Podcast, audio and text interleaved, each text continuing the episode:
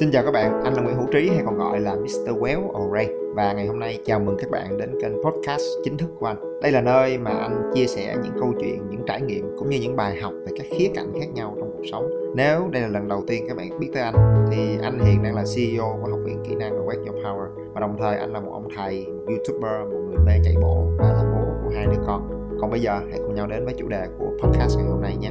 Let's go. Mặc dù đã được nhà tâm lý học người Đức Erik Erikson đề xuất từ cuối thế kỷ trước như một chứng khủng hoảng tâm lý thường mắc phải của đời sống xã hội công nghiệp, nhưng mãi đến khoảng một thập kỷ trở lại đây thì khủng hoảng một phần tư cuộc đời quarter life crisis bắt đầu trở nên cực kỳ phổ biến.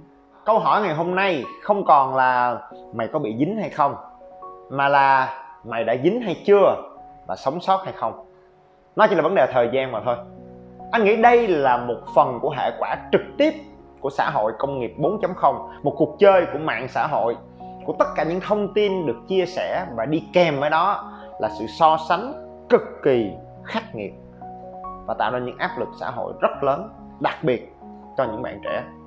Cho tới ngày hôm nay thì bác sĩ tâm lý Alex Falk đưa ra cái định nghĩa về quarter life crisis thường xảy ra trong giai đoạn từ đầu những năm 20 tuổi đến chừng 30 tuổi. Và nó gắn liền với quá trình chuyển giao để một bạn thanh niên, sinh viên chập chững bước vào thế giới của người đi làm. Khủng hoảng này gắn liền với ba cảm xúc, sự tự ti, lạc lối và thất vọng trong ba khía cạnh sự nghiệp, tài chính và tình cảm đôi lứa. Làm sao? Mấy bạn hai mươi mấy tuổi đang xem cái clip này của anh tới lúc này, có thấy quen quen chưa? Chuẩn bị nghe anh sẽ gãi trúng cái chỗ ngứa khủng khiếp nhất của thế hệ các bạn ngay lúc này.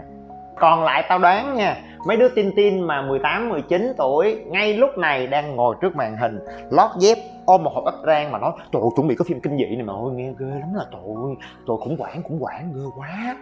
Và dĩ nhiên là những anh chị nào đã lên tới 30, 30 mấy tuổi thì ngay lúc này sẽ đang mỉm cười và hồi tưởng lại những ngày tháng rất bão bùng đó trong tuổi trẻ của mình đúng không? Cuối cùng, đó là những anh chị đã bốn mươi mấy và chuẩn bị lên tới 50 thì ngay lúc này anh đoán là sẽ đang cau mày và lầm bầm chửi rủa. Tao đang bị midlife crisis tẩm bỏ mẹ ra đây mà không nói. Nói chi mà cái chuyện tép riêu đó. Sau hơn một thập kỷ tư vấn làm việc và dẫn dắt cho hơn một chục ngàn học viên của mình thì anh tin là anh đoán không sai đâu. Tuy nhiên trước khi anh đi sâu vào vấn đề này thì có hai lưu ý. Thứ nhất, về quan điểm của anh là đừng xem nó là một vấn đề. Thậm chí là đừng trầm trọng hóa vấn đề đó lên để rồi đâm ra lo âu, thái quá và mất đi cái sự điềm tĩnh để thấu hiểu và vượt qua nó. Thứ hai là anh nghĩ các bạn tuyệt đối cũng nên đừng quá phấn khích và chờ đợi nó như thể một cái cớ để chúng ta quay trở về và buông thả bản thân của mình trốn chạy tất cả những trách nhiệm cá nhân. Kiểu như khủng hoảng mà hiểu không? Tao đang khủng hoảng tuổi 25 đây nè. Cho nên là thôi cái mẹ nó xóa đi. Hả? Cái gì? Công việc, trách nhiệm, uy tín mẹ gì? Đang khủng hoảng mà hiểu không? Xù con bồ đó đi. Kệ nó. Cứ cặp đại vài em đi. Vui vẻ đi. Rồi tính tiếp. Đưa nhau đi trốn đi. Cái mẹ nó. Anh luôn tin là khi chúng ta giữ được thái độ điềm tĩnh và thấu hiểu, thì đến cuối cái video clip này, các bạn sẽ sớm nhận ra là nếu các bạn thật sự trang bị được tâm lý và kiến thức vững vàng, liên tục trau dồi những trải nghiệm và bản lĩnh cho riêng mình, thì rất nhiều bạn trẻ sẽ hoàn toàn không bị rơi vào khủng hoảng. Hoặc đơn giản, có thể lướt qua cái khủng hoảng đó một cách nhẹ nhàng và điềm tĩnh để đặt nền móng cho một tuổi trung niên say sưa, quyết liệt và trọn vẹn hơn rất nhiều. Đó là lý do chúng ta đi học và thật ra đó chính là sứ mạng quan trọng nhất của giáo dục. Không phải là làm cho cuộc chơi của các bạn dễ dàng hơn, mà là trang bị cho các bạn bản lĩnh để chinh phục những cuộc chơi khó một cách dễ dàng hơn. Hiểu ý anh không?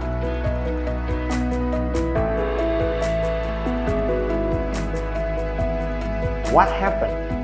Cái chuyện gì xảy ra mà nó làm cho tất cả những khía cạnh cuộc đời của mình nó rối tung canh hẹ lên như vậy?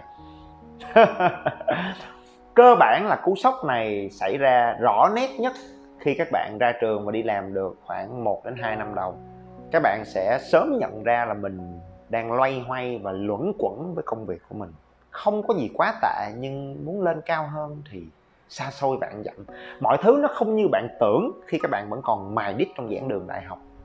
Có sự nhiệt tình, chuyên môn thôi, không đủ mà còn phải là giao tiếp, cách xây dựng được các mối quan hệ, cách xây sở với một lão sếp gàn dở nào đó, một mớ bong bong và những bè cánh phe phái trong công ty. Và cuộc đời không giống như những bài giảng. Và khi những mục tiêu màu hồng về vị trí lãnh đạo, về cống hiến, thu nhập khủng mà các bạn đã đặt ra năm 18 tuổi, lần lượt vỡ vụn, thì tiền lương tháng nào vỗ cánh bay đi ngay trong tháng đó. Các bạn chua xót nhìn thấy lũ bạn cùng trường ngày xưa, bắt đầu đi công tác nước ngoài, ăn nhà hàng sang chảnh, khởi nghiệp quán trà sữa. Bạn thấy kém cỏi và thất vọng về công việc, sự nghiệp đặc biệt là về chính bản thân mình. Và khi sự nghiệp và tài chính mơ hồ, thì các bạn bắt đầu dồn hết tất cả kỳ vọng lên một chàng người yêu ngô nghê bằng tuổi thời đại học. Và các bạn sớm nhận ra là những ly trà sữa, kẹo bông gòn và những giấc mơ hão huyền tuổi mới lớn ngày nào đã không khỏa lấp nổi được những hóa đơn tiền nhà cuối tháng, tiền phụ cấp cho ba má và tiền để nuôi thằng em vừa mới lên đại học. Càng gần đến tuổi 30 bạn cần có sự cam kết, sự nghiêm túc và bản lĩnh để xây dựng một gia đình, để mua nhà, để sinh con. Và rồi cái mối quan hệ xe số, kẹo bông gòn và trà sữa ngày nào đã không còn đủ cho cả hai nữa. Và khi đó, cả thế giới của các bạn sụp đổ kéo theo sự tự tôn và những mối quan hệ quan trọng nhất trong cuộc đời. Với riêng những bạn mà đến tuổi đó rồi vẫn còn đang FA thì cơ bản tụi nó sẽ không bị sụp đổ về mặt tình cảm nghe bởi vì phải có lên thì mới sụp được các bạn à. Đây là những người rơi vào khủng hoảng nhóm 1 là những người không với tới được những điều mà mình muốn lúc còn trẻ thì chỉ biết lý thuyết, không lo chuẩn bị, tích lũy những cái trải nghiệm thực tế và nghiêm túc. Ngơ ngác bước vào đời, rồi té sắp mặt lờ ra. Hồi đó, anh không thuộc nhóm này. Bởi vì thẳng thắn nha, là anh đã chuẩn bị rất nghiêm túc và anh đã rất thiện chiến từ hồi anh còn là một sinh viên. Cho nên, tao rơi vào nhóm 2 đạt được những thành tựu và rồi nhận ra đó không phải là thứ mà mình thật sự mong muốn nhóm này thì nhìn chung là khá ổn về mặt vật chất và kết quả, nhưng cú sụp về tinh thần thì thê thảm hơn rất nhiều. Và khi đó, tụi nó lại đang có điều kiện, cho nên nó sẽ rất dễ làm chuyện nông nổi. Đó là mấy đứa mà sẽ bỏ việc 6 tháng để đi phượt khắp thế giới, vay thêm chút đỉnh tiền từ bạn bè, gia đình, rồi lao vào khởi nghiệp xa ấp hầm hố, hoặc là cưới vợ gả chồng. Xong rồi tối về không biết làm gì đẻ liền tay luôn hai đứa. Rồi bắt đầu bồng bế, dọn phân, thay tả sắp mặt lờ luôn. Đây là những người mà nhìn bên ngoài về mặt kết quả xã hội thì có vẻ vẫn rất là ngầu.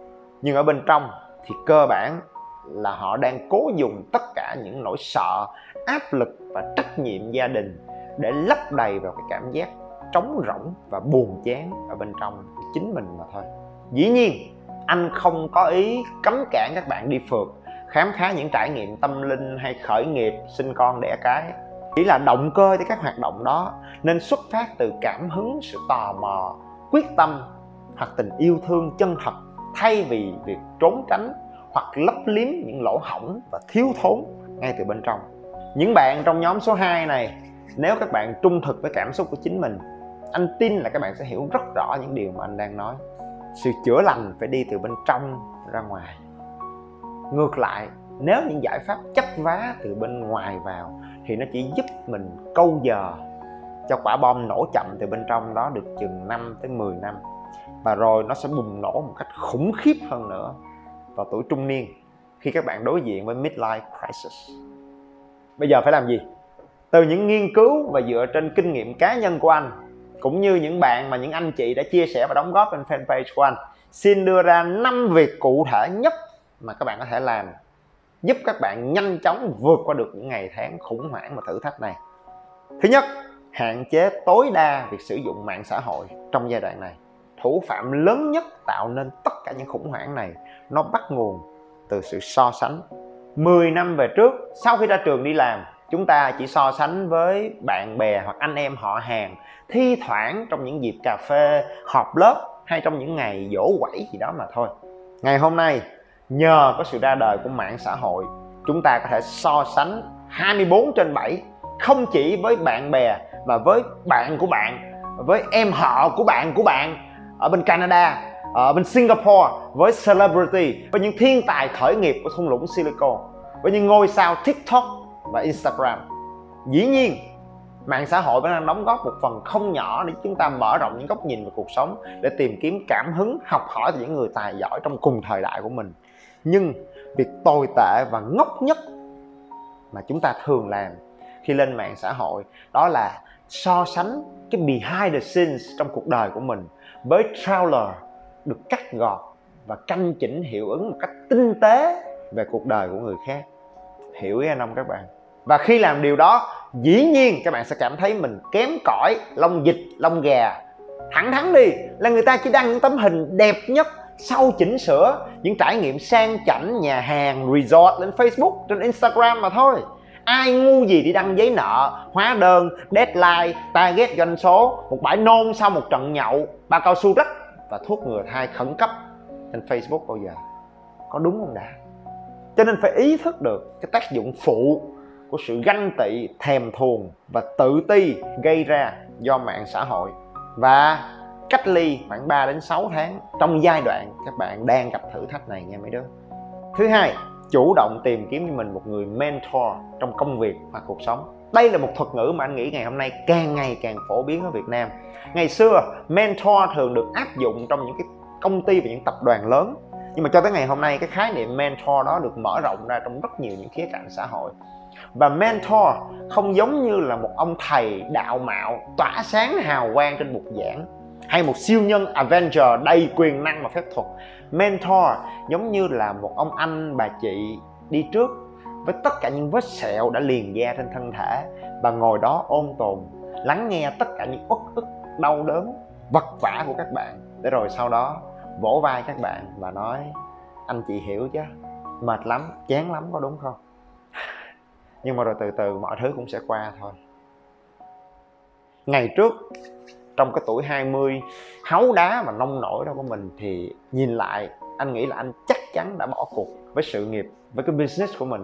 Có khi đã tan nát cả gia đình của mình, nếu không có những người mentor giống như vậy. Anh vẫn còn nhớ cái lời khuyên truyền động lực lớn nhất của một cái business mentor của anh. Khi anh đến gặp và than thở với anh ấy về những áp lực trong việc khởi nghiệp, trong việc xây dựng cái business của anh trong những ngày đầu, thì anh nói là, không sao đâu em. Hãy giữ vững niềm tin là năm 10 năm nữa thôi. Nó còn thúi gấp 8 lần bây giờ nữa kìa. Cho nên, em đừng lo. Chà má, là sao anh? Thì mày nhìn tao đi.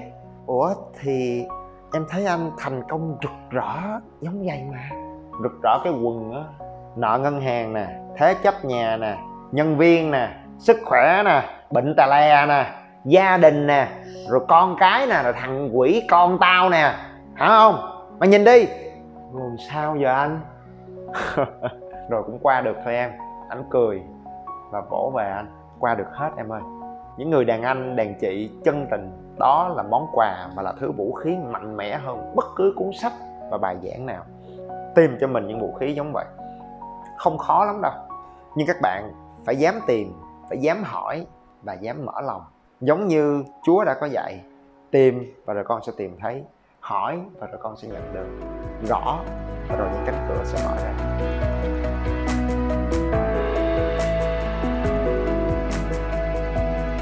Thứ ba, hãy kích hoạt cho mình hệ thống hỗ trợ gia đình và bạn bè. Đây là thời điểm tuyệt vời nhất để các bạn tạm thời cắt giảm những mối quan hệ xa xôi, hời hợt, nhưng kết nối lại với những mối quan hệ gần nhất và sâu nhất của mình. Hãy tin là có những người luôn chờ đợi các bạn scroll cái màn hình lên để có thể đọc tiếp được. Hãy tin là có những người luôn chờ đợi các bạn, dù cho cả thế giới này có unfriend và block nick các bạn. Những câu nói mà anh nghĩ là anh rất thấm thía mỗi lần mà anh đọc được nó trên internet. Đó là, ba mẹ nuôi nấng con suốt hai mươi mấy năm trời, đâu phải để con thà sống thà chết chỉ vì một thằng con trai không xứng đáng. Cứ bỏ hết công việc lo toan ngoài kia. Về nhà mấy hôm đi, mẹ nấu canh măng chua cá cho ăn ăn no, vui vẻ rồi chiến đấu tiếp. Còn đi làm cả đời mà, lo gì?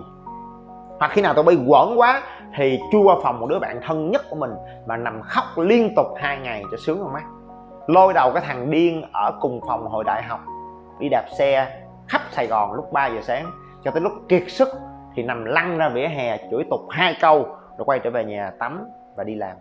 Bạn bè và gia đình, có thể họ không có tất cả những câu trả lời nhưng họ có tình yêu thương vô điều kiện dành cho các bạn. Và tình thương có khi còn quan trọng hơn cả những câu trả lời. Đúng không? Thứ tư, về tình cảm và các mối quan hệ. Cái này dành riêng cho chị em phụ nữ áp lực và chuyện lập gia đình.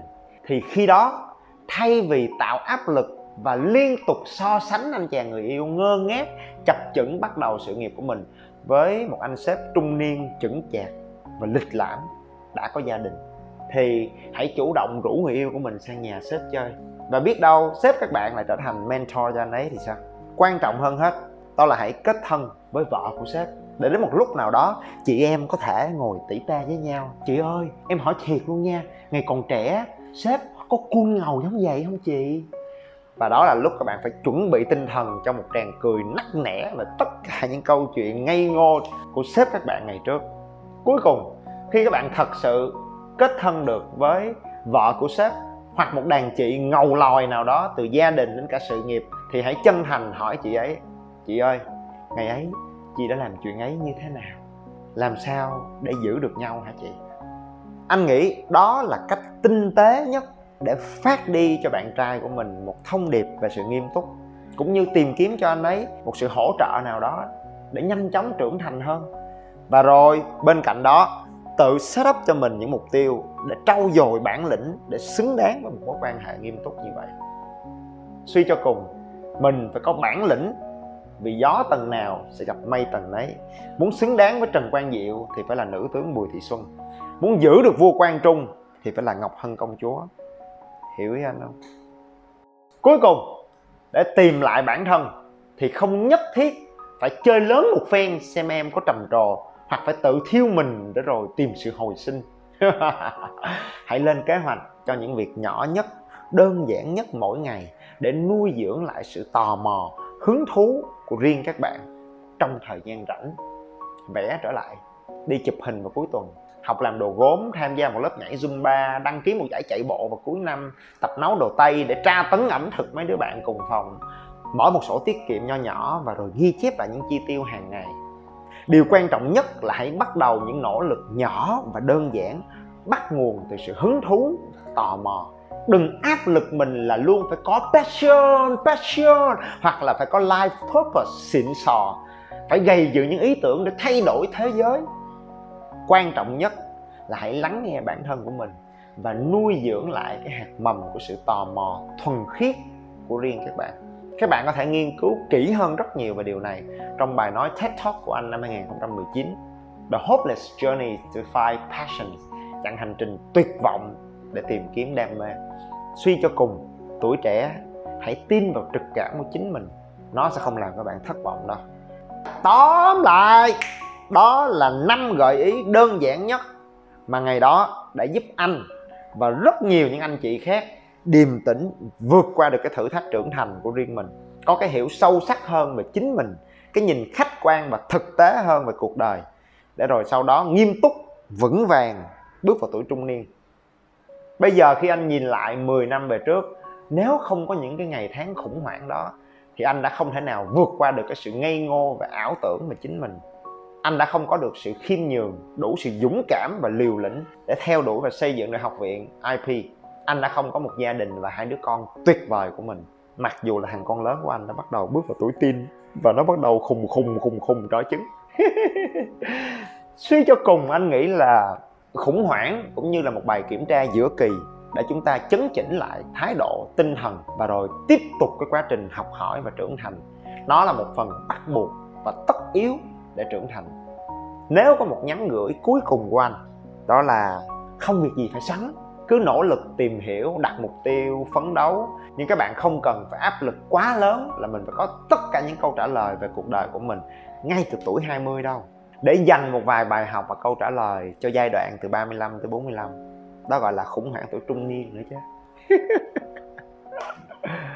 Bài tập đi kèm theo sau bài giảng này là với những bạn trẻ đang thật sự sống trong quarter life crisis, khủng hoảng một phần tư cuộc đời của chính mình nếu các bạn thật sự xem anh như là một người anh gần gũi và chân thành, đừng ngại comment và giải bày với anh những áp lực, những cảm xúc mà các bạn đã có và một, hai hành động và những việc làm đơn giản mà các bạn tính làm trong những ngày tháng sắp tới của mình. Còn lại, các anh chị đã sống sót và vượt qua được bài kiểm tra này một cách ngầu đời. Anh mong là mọi người có thể comment và chia sẻ cho mấy đứa hậu bối ở bên dưới những nỗ lực và những hành động cụ thể mà các bạn đã làm và giúp mình bình an vượt qua được thử thách. Nộp bài xong, nhớ click share bài giảng này nha. Tôi nghiên cứu, tôi học, rồi má ơi, tôi tổng hợp muốn lòi con mắt mới ra được cái bài giảng này đó. Cho nên, well, share, và rồi biết đâu chúng ta cũng có thể giúp được một bạn trẻ nào đó nhận ra là họ không cô đơn, và rồi tự nhủ mọi thứ rồi sẽ ổn thôi. Đó là chặng hành trình xin đồng hành với nhau các tập podcast sẽ được phát sóng vào mỗi tối thứ ba thứ sáu hàng tuần nhớ bấm theo dõi để không bỏ quên bất cứ nội dung nào nếu có câu hỏi băn khoăn gì hay những góp ý phản biện để ekip cải thiện và phát triển các bạn có thể kết nối và trao đổi với anh và ekip thông qua fanpage Nguyễn Hữu Trí trên Facebook, Instagram hoặc YouTube anh là Nguyễn Hữu Trí và rất vui được có cơ hội chia sẻ và đồng hành cùng các bạn. Thank you.